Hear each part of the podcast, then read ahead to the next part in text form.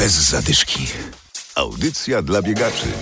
Dziś na ścieżkach biegowych śniegu już nie ma, ale w ostatni weekend warunki były bardzo zimowe. Z mikrofonem byliśmy na Dziewiczej Górze, gdzie odbył się kolejny bieg cyklu Dziewicza Góra Biega. Adam Michalkiewicz i Adam Sołtysiak, witamy. Bez zadyszki. Położona tuż za granicą Poznania, Dziewicza Góra ma niecałe 145 metrów wysokości nad poziomem morza. Wysokość względna to 90 metrów. Biegacze na to wzniesienie muszą dostać się kilka razy. Organizator Bartłomiej Krause. Jest ich dużo. Sama Dziewicza Góra tu jest z tego co pamiętam chyba 200 na 5-kilometrowej pętli, 250 e, przewyższenia. E, Jest to nietypowy bieg e, pod górkę, tylko bieg, e, na której trasie są biegi, zbiegi i podbiegi.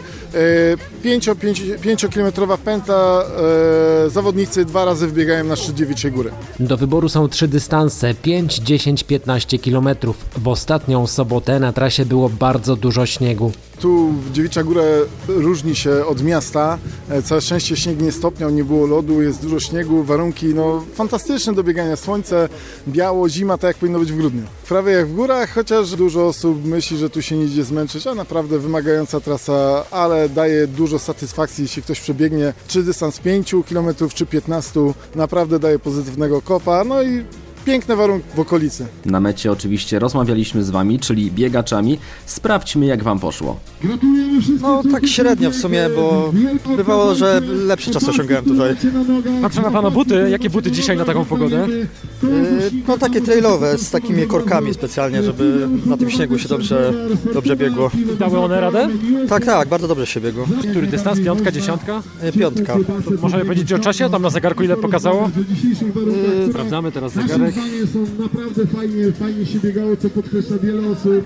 28,5 minuty ponad. Zadowolony pan. Po tej covidowej przerwie to zadowolony jestem, że ukończyłem, chociaż przy, wcześniej miałem czas około 25 minut, 24. Oprócz biegaczy na trasie byli także kijkarze. Łatwo nie było. Nie było łatwo. Tak, ale, ale przyjemnie pogoda, Jak na super. tej trasie wyglądało? Trochę śniegu, trochę ślisko. Znaczy problem był taki, że nie było rywalizacji u nas, nie? Jeśli chodzi o kijki, to, to mało ludzi było. Startował pan i wiedział pan, że podium będzie, czy nie do końca? No raczej tak, bo chyba tylko trzech mężczyzn było, także... Ale mm, liczy się, jakby powiedzieć, samozaparcie i walka z wynikiem, także... Który pan będzie na mecie, na Drugi. podium? Drugi. Drugie, drugie. A nie no, to znaczy konkurent jest nie, nie, nie do dogonienia, właśnie ten. Ale Czerwona Górą dzisiaj. A pan z czerwona karota. Tak, i ten, i ten pan też, który wygrał. Lokalnie, miejscowo. Tak jest. Medal tradycyjnie widzę jest drewno. Tak, bardzo ładny. Patronem medialnej imprezy jest nasza audycja. Kolejny bieg 15 stycznia.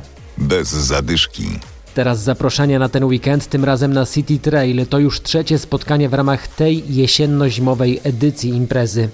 W sobotę nad poznańską Rusałką być może poznamy już zwycięzców klasyfikacji generalnej, mówi Justyna Grzywaczewska, organizatorka imprezy. Szanse są na to całkiem spore, bo zwycięstwo w poprzednich biegach dwukrotnie odnieśli Oliwia Wawrzyniak i Sebastian Nowicki. Co ważne, najbliższy bieg jest jeszcze szansą na dołączenie do cyklu i walki w klasyfikacji generalnej dla osób, które w poprzednich dwóch biegach e, nie brały udziału. Możliwe jest to dlatego, że w edycji, e, która już trwa 2.21-22, Organizujemy 5 biegów, w związku z tym liczba biegów wymaganych do ukończenia cyklu to tylko 3. Sobotni City Trail to ostatni bieg cyklu w tym roku, to również ostatni bieg przed świętami. Czy w związku z tym będą świąteczne akcenty?